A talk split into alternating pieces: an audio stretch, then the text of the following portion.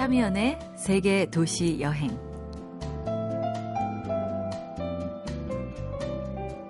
안녕하세요. 차미연입니다. 여행과 관련된 잡지나 기사를 보면 사진에 일단 압도당하죠. 그 사진 한 장 때문에 여행을 떠나는 사람들이 많다는 걸 실감하게 됩니다.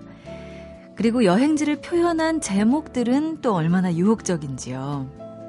자연이 허락한 마지막 안식처, 바다 위에 가장 화려한 여행, 천 가지 표정을 품은 도시, 신이 마지막으로 남겨놓은 지상낙원, 천하의 무릉도원.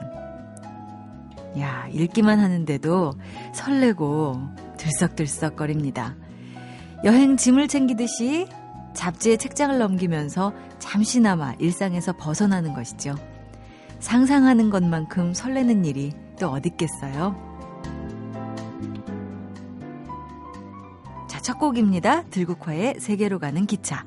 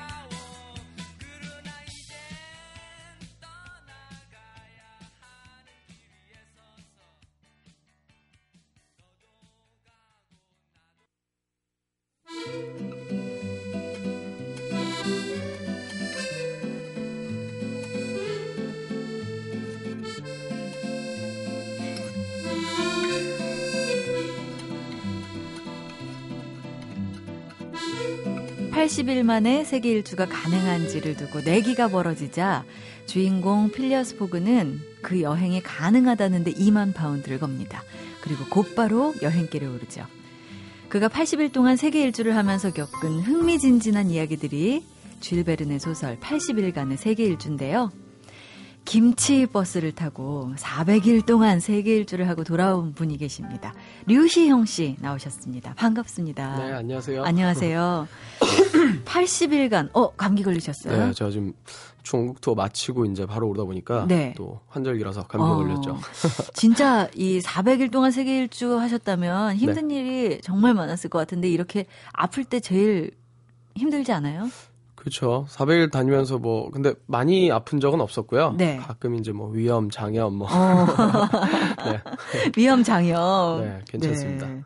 자, 일단 김치 버스를 타고 400일 동안 세계 일주를 한 프로젝트 하나하나 다 여쭤보고 싶어요. 김치 버스는 뭐며 400일은 어떻게 정했으며 세계 일주 어느 어느 곳을 다녀오셨는지 네. 하나하나 여쭤볼게요. 김치 버스 김치 버스 뭐예요?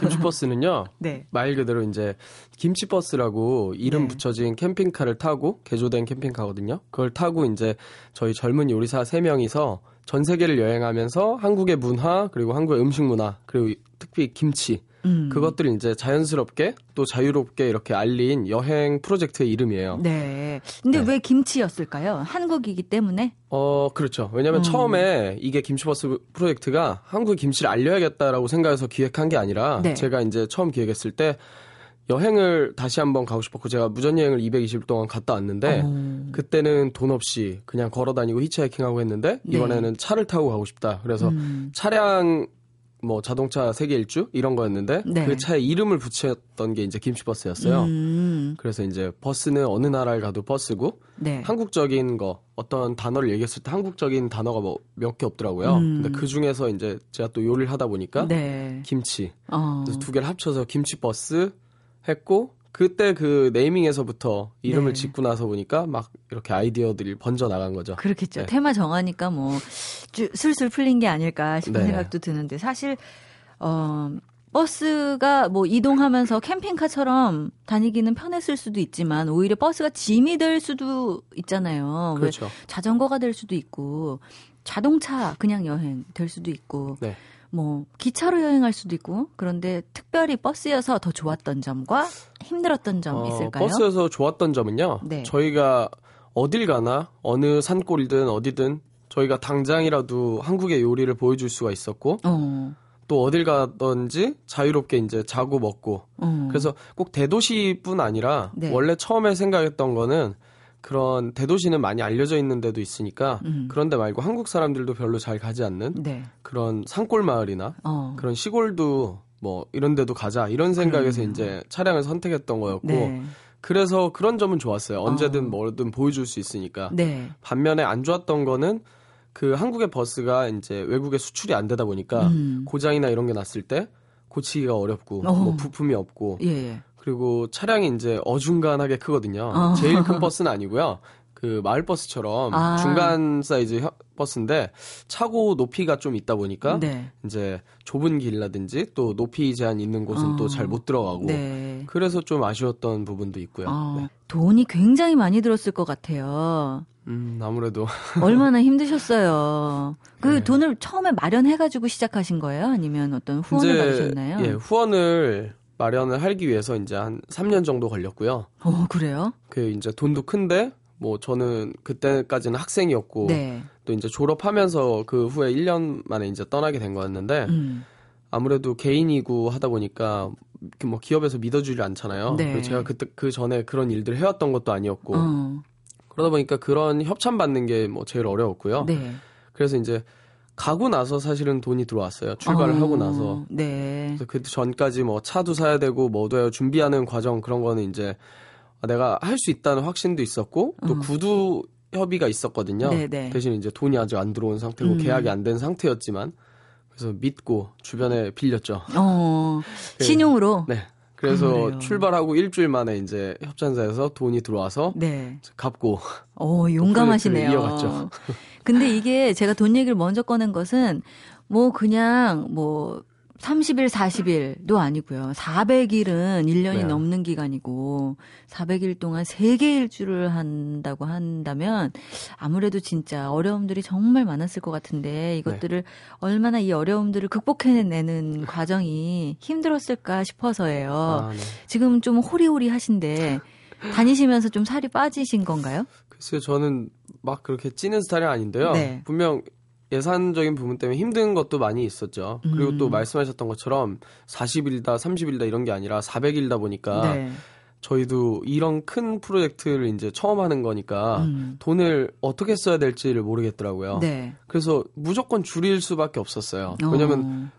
마음대로 막 쓰고 먹고 하다가는 나중에 갑자기 일정은 남았는데 돈이 부족할 수도 그렇죠. 있잖아요. 네. 그리고 또 실제로 초기에 이제 차량 뭐 개조한 것 때문에 차량 고장도 워낙 많이 났었고 음. 생각지 못했던 돈들이 많이 들어갔어요. 네. 그래서 진짜 뭐 처음부터 아 우리는 이미 빵꾸 났다 예산이 이미 큰일 났다 그래서 네. 아껴야 된다 해서 계속 아끼고 아꼈던 예, 처음엔 그랬고 이제 점점 조금씩 나아졌죠. 네. 네. 그렇게 힘들면서도 400일 동안이나 세계 일주를 한 것은 네. 어떤 꿈 때문이었겠죠. 그렇죠. 김치버스가 처음에는 단순한 그냥 세계 여행 때문에 시작했던 거였는데 네. 이게 3년 동안 준비 과정을 거치면서 음. 계속 진짜 이루고 싶었던 꿈이었고 네. 또 그리고 저희 희망이었고 네. 네. 제가 할 수 있다는 그런 자신감도 보여주고 싶었고요. 음, 네. 요리사 세 분 원래 알던 사이였어요? 네, 저희 다 학교 후배들이었어요. 네, 네. 그래서 우리가 이렇게 하자 이렇게 해가지고 음. 뭐 루트도 같이 짜시고 뭐 이렇게 한 그쵸. 건가요? 근데 그 후배들은 이제 좀 또 나중에 들어왔어요. 아. 3년간의 시간이 같이 있었던 건 아니고요. 네네. 네. 멤버도 바뀌고 프로젝트도 바뀌고 이러면서 아. 나중에 이제 뜻을 같이 하게 된 거죠. 그러니까 류시영 씨가 딱 기준이 돼가지고 네. 조금 힘들었지만 바뀌고 뭐 이랬지만 함께 한 네, 친구들이 네, 그렇죠. 된 거군요. 그러면 이 400일간의 여정 루트를 좀 쭉 훑어볼까요? 어, 우리나라 이제 광주에서 저희가 김치 축제를 마치고 네. 어, 동해항으로 가서요. 음. 동해항에서 배를 타고 러시아 블라디보스토크로 넘어갔어요. 네. 그래서 시베리아 횡단을 하고 모스크바부터 유럽 전체를 이제 한 8개월 정도 어. 예, 뭐 스페인 뭐 북유럽은 저기 노르웨이 트론헤임이라고 북극권까지 올라가고 네네. 네. 뭐 이탈리아, 스페인 이런 전체적으로 다 돌다가 음. 이제 미주로 이동을 했죠. 네. 그래서 미국 뉴욕 쪽부터 LA까지 어. 예, 동서를 횡단. 이렇게 횡단을 했죠. 캐나다도 어. 같이 이렇게. 예. 그러면 대륙 간의 이동 때는 어떻게 하셨어요? 대륙 이동 때는 저희가 이제 차는 배로 보냈고요. 네. 저희는 비행기를 타고 갔어요. 음. 그래서 보통은 그런 대륙 간 이동도 한 달 정도 걸리거나 네. 혹은 3주 정도 걸리거든요. 네. 근데 이제 때가 참 안 좋거나 음. 아니면 뭐 배가 갑자기 못 뜬다거나 네. 뭐 여러 여러 가지 사정 통관에 의한 사정이라든지 이런 것들이 생기면 이제 좀 더 길어지는 거죠. 한 40일, 50일 이렇게도. 어, 그렇군요. 그러면 몇 개국 우리 뭐 이렇게 숫자를 좋아하는지 네. 모르겠는데 뭐 어디 어디 다녀셨는지는 이제 대충 길은 알겠는데 네. 몇 개국 정도 하셨는지 총 음. 사용하신 돈은 얼마나 됐는지 이런 거 여쭤봐도 한, 될까요? 네. 20, 현실적인. 한국까지 하면 27개국이고요. 네. 저희 항상 한국까지 했다고 하거든요. 어, 광주에서 했으니까. 네 네. 27개국이고 도시로 치면은 한 130여 개 도시. 어. 그리고 이제 400일 동안 다녔고 네. 키로수로는 5만 키로 정도 네. 달렸고요. 어. 그리고 들었던 비용은 거의 현물 현금 다 합쳐서 한 2억 정도. 네. 어. 그만큼 들여서 그리고 네. 류시영 씨의 인생을 3년 준비 과정 그리고 400일 여행 이렇게 들였어요. 네. 그만큼 투자한 만큼 성과가 있었나요? 저는 그렇게 생각해요. 어떤 유형의 네. 뭐 2억을 투자를 받아서 어떤 프로젝트를 기획을 하고 또 4시간 3년과 또 400일을 들였을 때 어떤 유형의 것들이 나오진 않았지만 음. 물론 유형으로 뭐 책이라든지 네. 혹은 뭐 방송이라든지 네. 언론 기사라든지 이런 것들은 나왔어요. 근데 음. 현실적인 뭐 돈이라든지 이런 것들을 불러주진 않았죠. 네. 그럼에도 불구하고 투자 라고 어떻게 보면 시간의 투자 음. 이런 것들이 괜찮다고 생각했던 거는 네. 제가 그또그 그 3년 그리고 또 400일 이렇게 했던 동안 경험했던 것들이 어떻게 보면 여태까지 살아오면서 경험하기 힘든 것들 음. 그리고 앞으로 살아가면서 경험해야 되는 것들인데 네. 제가 미리 또 많은 사람들을 만나면서 음. 또 새로운 경험들을 많이 했다고 생각을 해요. 그래서 네. 유형적인 것보다는 무형의 자산이 많이 생겼죠. 어. 네. 눈빛이 심상치가 않아요. 그 눈빛은 아마 400일의 그 고생과 또 세계 여행에서 준 그 자신감이 네. 더 보태진 게 아닐까 하는 생각이 듭니다. 네. 자, 어, 음악 듣고 계속해서 이 김치버스 여행 한번 이야기를 들어볼까 합니다. 버스 타고 다니셨으니까 이 노래 들어보는 게 어떨까요? 김장훈과 조피디가 부릅니다. 고속도로 로망스. Jang-hoon representing. Uh, uh, uh, Show PD representing. New trend for the summertime. Back for the summertime. Stop the season right now, right here. Let's play. 멈추지 않고 달려갈 거야, baby. baby. 그곳에 파란을 보여주고 싶어, baby. baby. 내손 한번 꼭 잡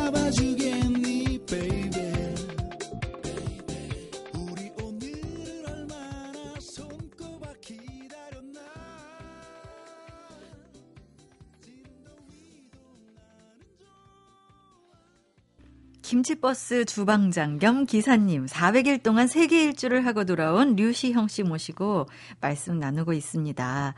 그럼 400일 동안 한 번도 아 진짜 힘들어서 그만둬야겠다 이런 마음을 한 번도 안 먹었어요. 네, 그만둬야겠다는 생각은 한 적 없었어요. 그냥 힘들다는 생각은 많이 했죠. 아, 네. 아, 진짜 너무 힘들다. 근데 어. 더 이거보다 얼마나 더 힘들 수가 있을까 막 그런 생각 많이 했어요. 네. 근데 항상 더 힘든 일들이 막 생기더라고요. 오, 더 힘든 일들이. 네. 저 류시영 씨 이 명함 받고서요. 대책 없는 낙천주의자 이렇게 돼 있어요. 네. 저는 그, 음, 제 아이디 뭐 이런 거 할 때 저 무한 낙관주의예요. 아, 비슷하죠. 근데 뭐 비슷하네요. 근데 대책 없는 낙천주의자라는 이야기가 정말 뭐 힘들지만 더 힘든 일이 많았지만 포기는 생각을 안 했다. 여기서 네. 나오네요. 어, 그러면 이 김치버스 타고 다니면서 했던 행사들도 어떤 것들이 있는지 좀 성과를 좀 여쭤봐야 네. 될것 같아요. 저희가 시식 행사 같은 경우는 이제 뭐 다양한 곳에서 했어요. 네. 뭐 학교 같은데 대학교라든지 음. 그냥 또 강연 같이 하기도 하고 네. 길에서 그냥 게릴라로 공원, 어. 뭐 해변 이런 데서 하기도 하고 네. 뭐 여러 군데에서 했었는데 레스토랑에서도 하고 음.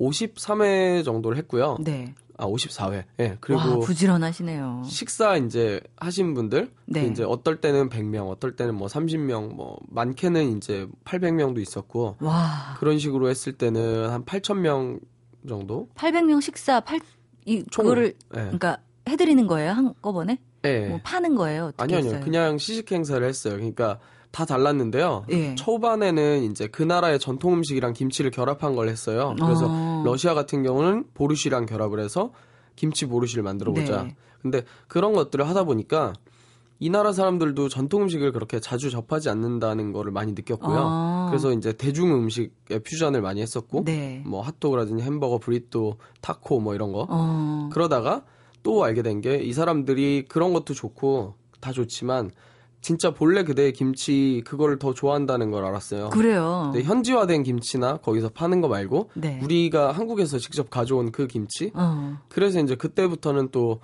한국 음식으로 네. 우리가 어떤 한정식 집이나 이런 데 말고 음. 그냥 집에서 밥 차려 먹는 거 있잖아요. 네네. 밥, 뭐 된장찌개, 어. 김치, 김, 뭐 콩자반 뭐 이런 식으로 불고기 이렇게 네. 해서 한상 차림으로 뷔페 같이 막 하기도 하고 음. 그런 식의 행사를 했었죠. 네, 네 제일 반응 좋았던 게 어떤 거예요? 동유럽 쪽에서 되게 사실 인기가 좋았는데요. 네. 그때 한류를 진짜 실감을 많이 했죠. 어, 그 그래요? 러시아라든지 우크라이나라든지 뭐 폴란드 이쪽으로는 한국 그 행사가 별로 없나 봐요. 네. 왜냐면 보통 서유럽이라든지 미국도 뉴욕이나 LA 뭐 이런 그렇죠. 대도시 쪽으로만 많이 하니까 어떤 네. 행사든. 근데 저희가 가서 이제 한국의 그런 문화를 전달하는 행사를 하니까 네. 이제 막 각지에서 몰려 들어가지고 오. 저희가 행사하는 대로 막 찾아오고 네. 와서 막 노래 케이팝 같은 거 틀어놓고 오. 춤도 춰주고 그래서 인기가 아주 좋았었죠. 대단하네요. 네. 뭐 대장금 10주년 그래가지고 저도 네. 다음 네. 주에 어, 대장금 행사를 하긴 하는데 어. 그런 것 때문에도 이 한류의 음식도 많이 전파되고 맞아요. 그런 네. 것 같아요. 자, 그러면 이번 김치버스 여행에서 내 여행에 장소와 사람 있다면 여기가 제일 좋았다. 그리고 어, 정말 많은 사람들 만났을 텐데 요 사람은 기억에 정말 남는다. 음, 하나씩. 정말 좋았던 장소는요. 네. 그 스위스의 제네겐이라는 곳이 있는데 제네겐? 네. 네. 제 책에도 제목을 천국이라고 썼어요. 어. 그 파트에 관한 제목을. 네. 저희가 Couchsurfing을 자주 했어요. 네. Couchsurfing이 뭐냐면 여행자 커뮤니티 사이트인데 그거를 통해서 현지인 네트워크를 확보를 많이 하기도 했고 네. 또 그 친구들 집에서 자기도 하고요. 음. 김치버스를 세워놓고. 네. 근데 제네겐이라는 데서 초대가 왔는데 네. 저도 처음 듣는 곳이었거든요. 어. 스위스를 몇 번 왔다 갔다 했음에도 불구하고 낯선 지명이었고 네.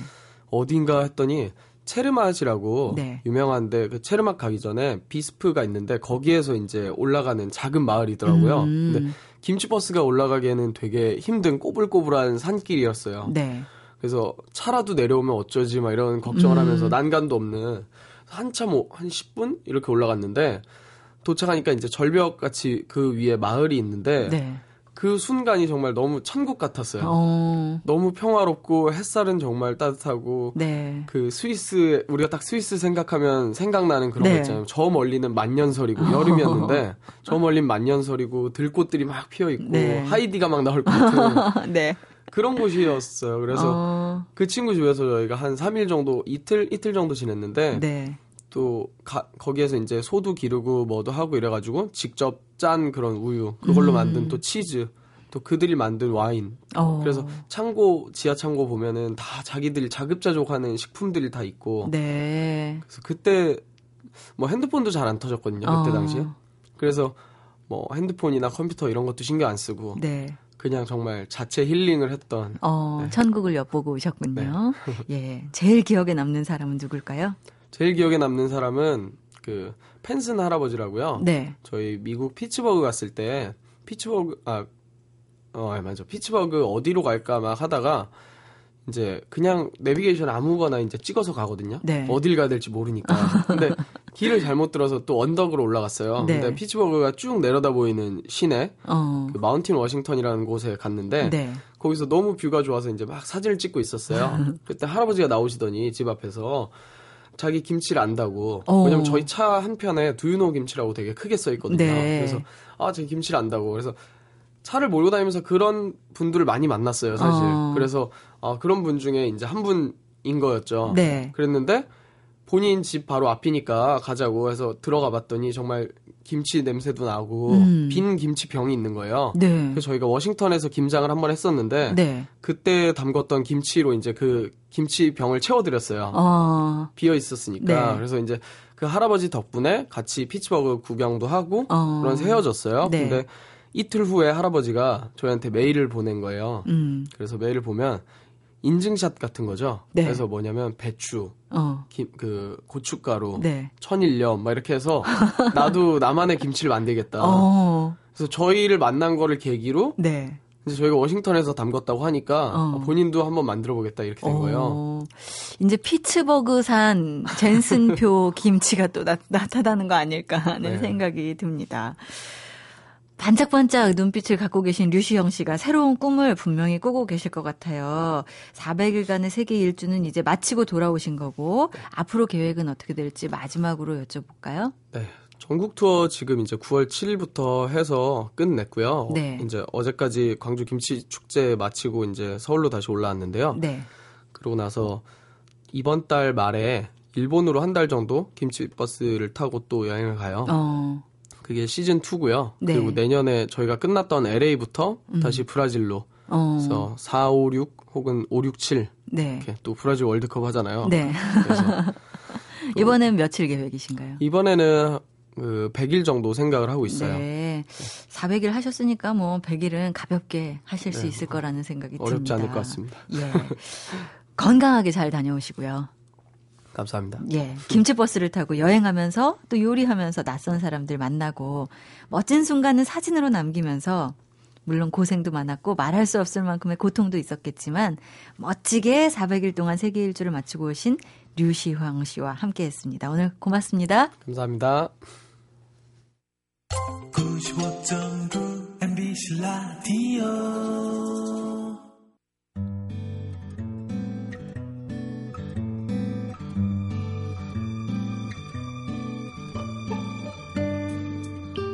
좋은 표정을 보면 좋은 풍경을 본 것처럼 눈이 시원해지죠.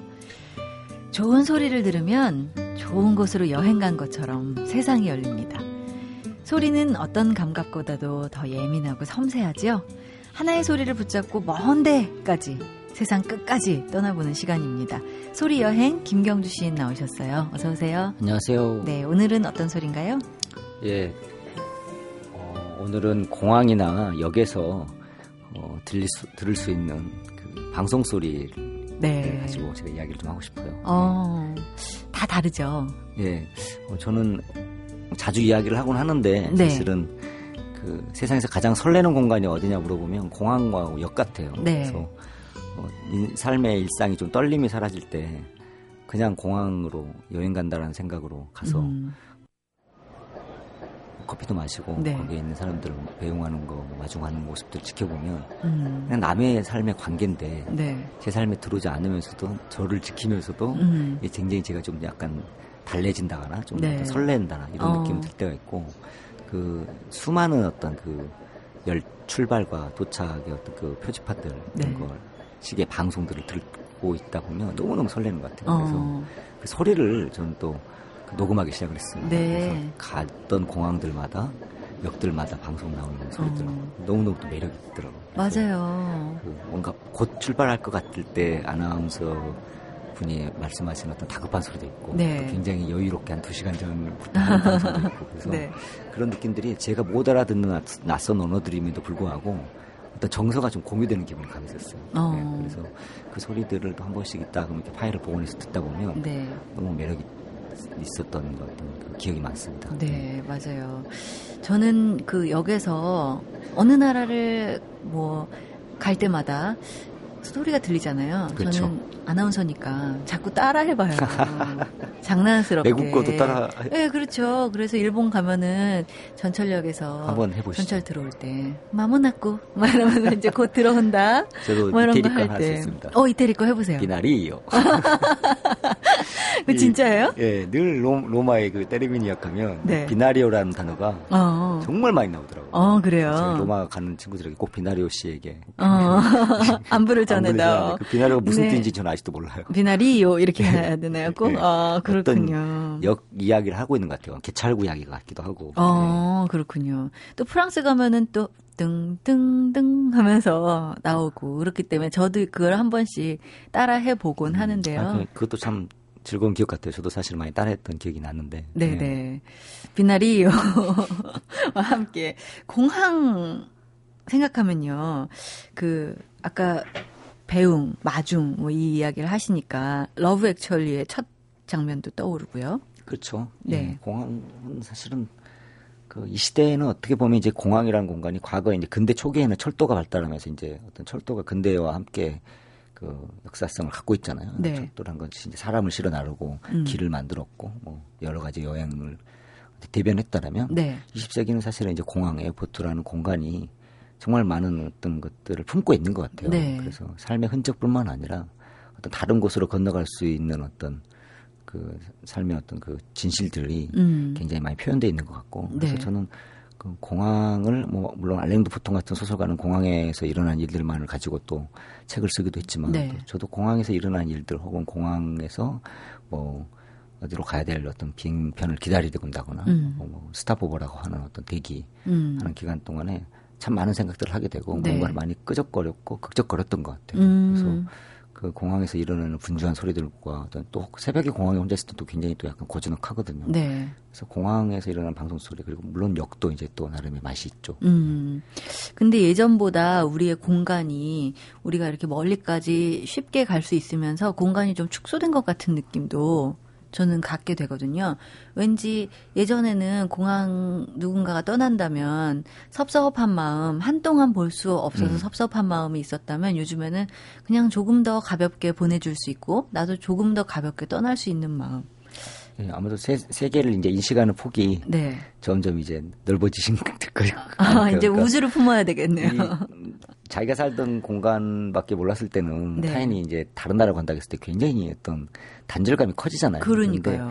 여행의 매력은 여기가 있기 때문에 저기도 가고 저기가 있기 때문에 여기도 오는 거거든요. 네. 그러니까 사실 저는 이제 그 근본적 경계를 허무는 작업 같아요. 그래서 어, 어 어떤 그 다, 그런 단절 느낌보다는 물론 이제 가까웠던 사람이 뭐 떠날 때는 되게 가슴 한편이 아픈데 네. 좀 어, 설레는 모습들이 저한테 조금 더 다가온 것 같아요. 그래서 음. 물론 이제 회한도 있고. 네. 뭐, 네. 그 공항에서 내지는 역에서 느꼈던 가장 큰 인상적인 어, 감상이라면 뭘까요? 김경주 씨는 많았는 많았던 것 같은데. 네. 어 최근에는 그, 그 폭풍이라 하죠. 그러니까 비가 많이 내리고 폭풍이 음. 와서 그 떠나야 될 비행기가 연착이 돼가지고 네. 한 20시간 가까이 이제 그 공항에서 대기한 적이 있었어요. 네. 근데 끝내 출발을 못 한다라는 음. 소리를 받은 거예요. 네. 그래서 이제 갑자기 이제 계획이 완전히 뒤틀어진 틀어진. 거죠. 그래서 그 도시에 서 머물러야 되겠다라는 어. 결론, 그런 결론이 도달해서 네. 어, 그랬던 어떤 기억이 네. 여행지에서는 어쩔 수 없이 받아들여야 되잖아요. 어. 그래서 뭐 많은 사람들이 클레임을 걸고 뭐 이렇게 손해에 대한 어떤 이야기도 뭐 하고 하는데 네. 저는 의외로 좀 그냥 편안해지더라고요. 어. 오히려 그래서 그 경험이 저한테 최근에 있었고. 네네. 네. 음.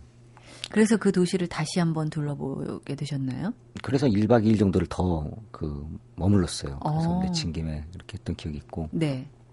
뭐 가까웠던 사람과 공항에서 그 아픈 이별은 못 해봤습니다. 못 해봤지만 남의 이별, 이별을 지켜보는 이 약간 관음진적인 태도들이 그 네. 공항에서도만 또 볼 수 있는 어떤 독특한 그 음. 그 묘미가 아닌가라는 생각이 들고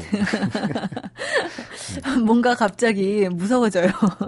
전 그런 생각이에요. 공항에서 그 비행기를 타기 위해서 이렇게 버스를 타고 가가지고 좀 공항 그 파, 그라운드라 가죠. 네. 이렇게 올라가잖아요. 버스에서 내리면 바로 이렇게. 네네. 근데 그 항상 공항의 그 넓은 활주로에 음. 그곳을 사실은 다녀볼 수 있는 기회가 없잖아요. 네네. 네. 거기가 저는 그렇게 요즘에 와서는 어, 한번 다녀보고 싶다. 네, 한번 거기를 한번 산책해 보고 싶다는 생각 아무도 없을 산책. 네. 어, 위험할 것 같기도 하지만 비행기가 또. 이제 안 와야 되니까. 네. 네. 그런 생각들 좀 많이 하게 되고. 어, 음. 자그마한 공항에서 한번 시도해 보시면 어떨까? 좀 너무 위험한 그 출입 자체가 안 되지 않을까요? 예, 한번 알아보시죠. 산책도 해보는 것도 좋을 것 같네요. 자, 오늘 보내드리면서 존 덴버의 Leaving on a Jet Plane 띄웁니다. 고맙습니다. 고맙습니다.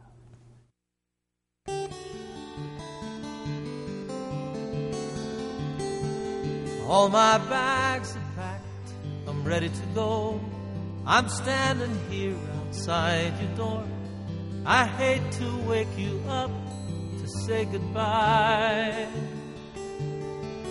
But the dawn is breaking, it's early morn. The taxi's waiting, he's blown his horn. Already I'm so lonesome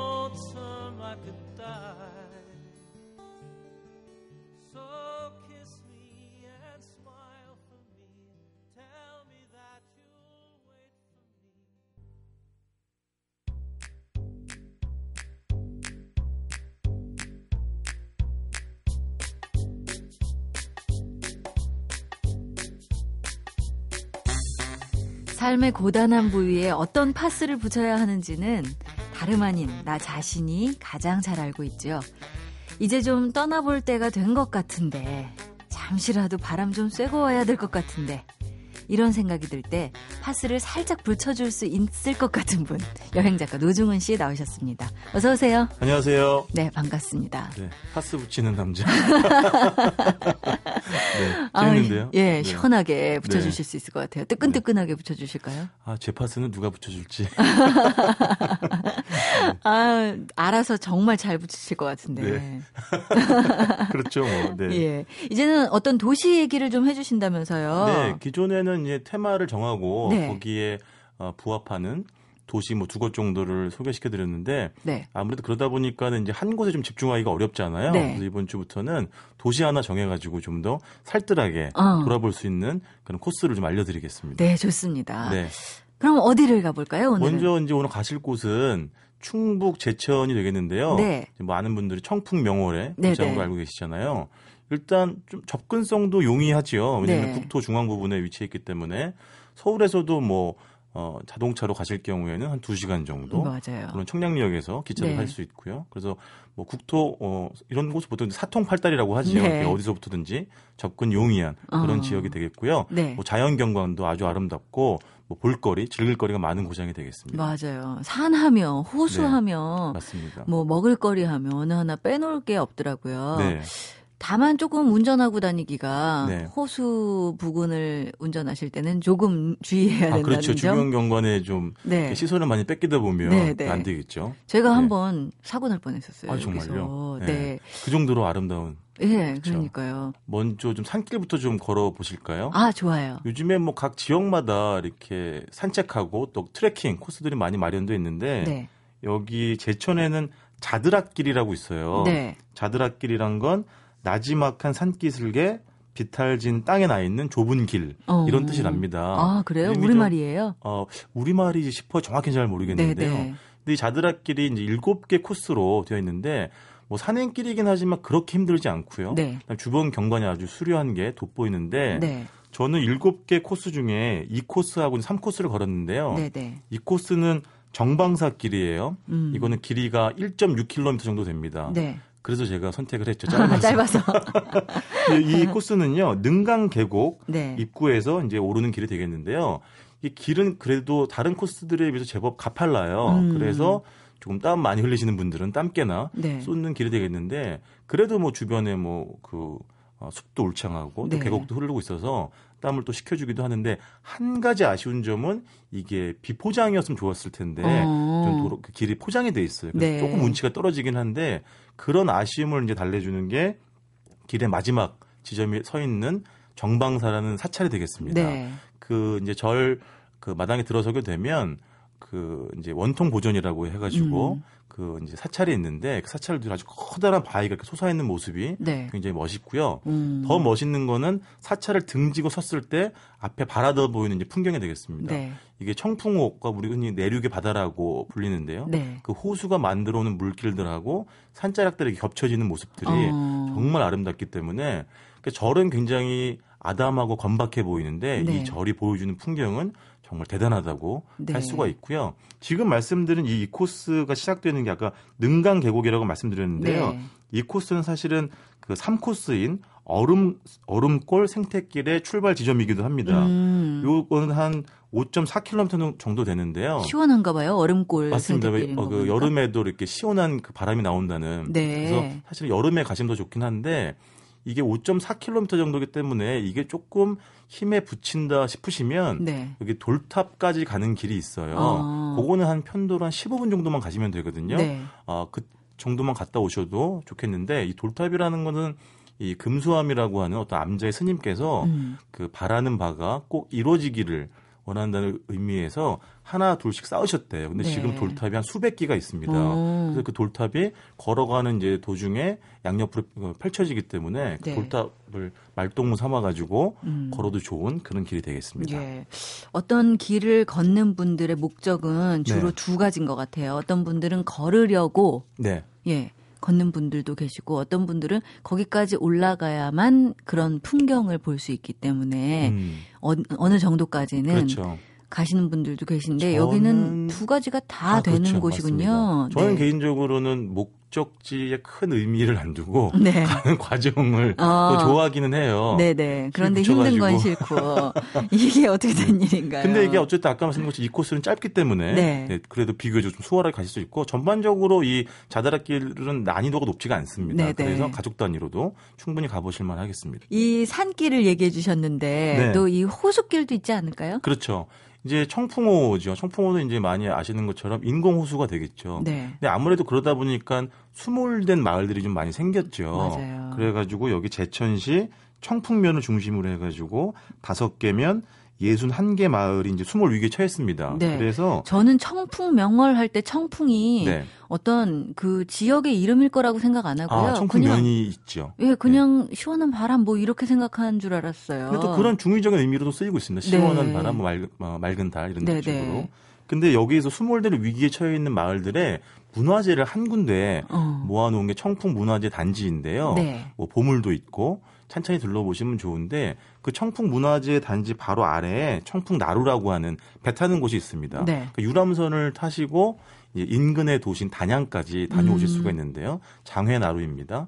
한 왕복 1시간 반 정도 되고 어. 요금은 14,000원 정도인 걸로 알고 있는데 네. 일단 가장 뭐라고 할까 청풍호와 청풍호 주변의 기암 괴석을 가장 편안한 방법으로 즐기시는 어. 어 수단이 되겠죠. 네네. 뭐 안에 뭐 2층이라든지 1층에 계셔도 좋겠지만 이왕이면 가장 꼭대기 3층으로 올라가셔가지고 음. 시원한 그 바람 맞으면서, 맞으면서 주변에 기암 괴석 보시면 좋고요. 예. 여기 제천에 유명한 관광 모노레일이 있어요. 모노레일이요? 네, 이게 이제 마을부터 모노레일을 타고 비봉산이라고 하는 해발 한 531m 정도 되는 산의 거의 정상 부분까지 올라가는 건데요. 와. 그러니까 그 모노레일 한 대에 한 6명 정도 탈 수가 있고요. 어, 편도로 한 20분 정도가 걸립니다. 네. 어, 코스는 한 3km 정도가 되고요. 음. 근데 이게 거의 막바지 부분에 이르면 굉장히 가팔라요. 거의 네. 경사도가 뭐 70도, 80도 정도 될 정도로 네.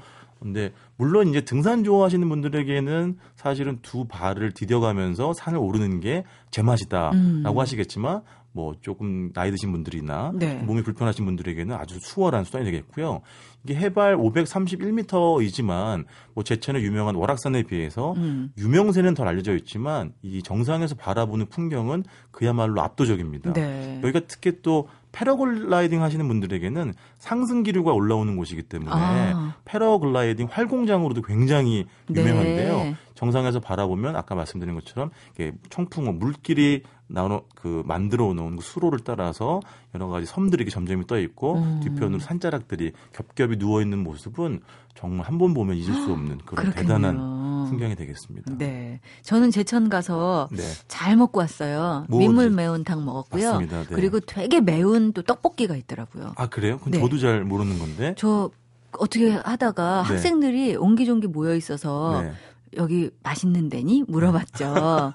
저는 주로 그 지역에 사시는 그, 분한테 그럼요. 여쭤보는 편이거든요. 특히 떡볶이집은 뭐 학생들이 제일 잘 알죠. 네, 근데 그렇죠. 걔네들이 아주 자부심을 갖고 저한테 설명을 해주더라고요. 네. 그래갖고 먹었는데 밀떡볶이. 너무 매워가지고. 네, 밀떡볶이인데 네. 보통 매운 게 아니더라고요. 근데 아. 제천에 네. 아주 명물이라고 얘기를 하면서 아.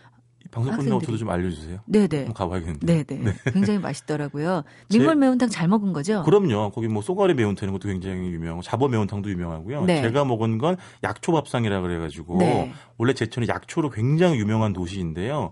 이게 유명한 집이 한 곳 있는데 거기 가시게 되면 그 남자 밥이랑 여자 밥을 따로 지어줘요. 어? 왜요? 예를 들면 뭐 여자 밥에는 뭐 혈액 순환에 좋은 어떤 한약재를 어. 넣고 또 남자 밥에는 남자 몸에 좋은 네. 또 다른 약재를 넣고 이렇게 지어줍니다. 음, 맞춤형 맞춤형인 거죠. 그래서 네. 가기 전 뭐 가서도 그냥 말씀하셔도 되지만 이왕이면 미리 예약을 하고 어. 남자 몇 명, 여자 몇 명이라고 얘기를 해주시면 좋고 네. 반찬들도 하나같이 정말 건강에 좋은 것들이죠. 뭐뭐 뭐, 그렇죠. 뭐 이렇게 떡으로 만든 뭐 이렇게 그, 그, 떡 샐러드라든지 아니면 어. 말을 튀겨주기도 하고요. 네. 우리 두부조림 흔하게 먹는 거지만 또 이런 데서 먹는 두부조림은 굉장히 맛있고요. 어. 또 산나물 같은 것도 올려주고요. 네네. 네. 그래서 여기 저 같은 경우 이렇게 먹으면서 지역도 막걸리 한 잔 간단하게 곁들이면 아. 네, 풍성한 점심 한상 또 저녁 한 상이 되겠습니다. 아 그렇군요. 네. 저는 약초밥상을 모르고 그냥 미, 민물 매운탕에 떡볶이만 먹고 왔군요. 뭐 근데 그게 더 좋을 수도 있죠. 예예 예, 네, 예. 그럼요. 다음에 갈 때는 네. 꼭 약초밥상을 먹어봐야겠어요. 전 이런 게 좋아요. 한 개 남겨놓고 와서 네. 그곳에 꼭 갈 이유를 다시 아, 하나 그렇죠. 만드는 네. 것. 그 여행자의 가장 어떻게 보면은 어, 꼭 해야 할 것 중에 하나죠. 사실 네, 아, 네. 남겨놓는 거. 제가 네. 나그네인 이유가 있습니다. 네. 자 오늘 파스 붙여준 남자 네. 노중훈 작가가 뜨끈뜨끈한 파스 또 시원한 파스까지 붙여준 기분입니다. 시원한 말씀 고맙습니다. 고맙습니다.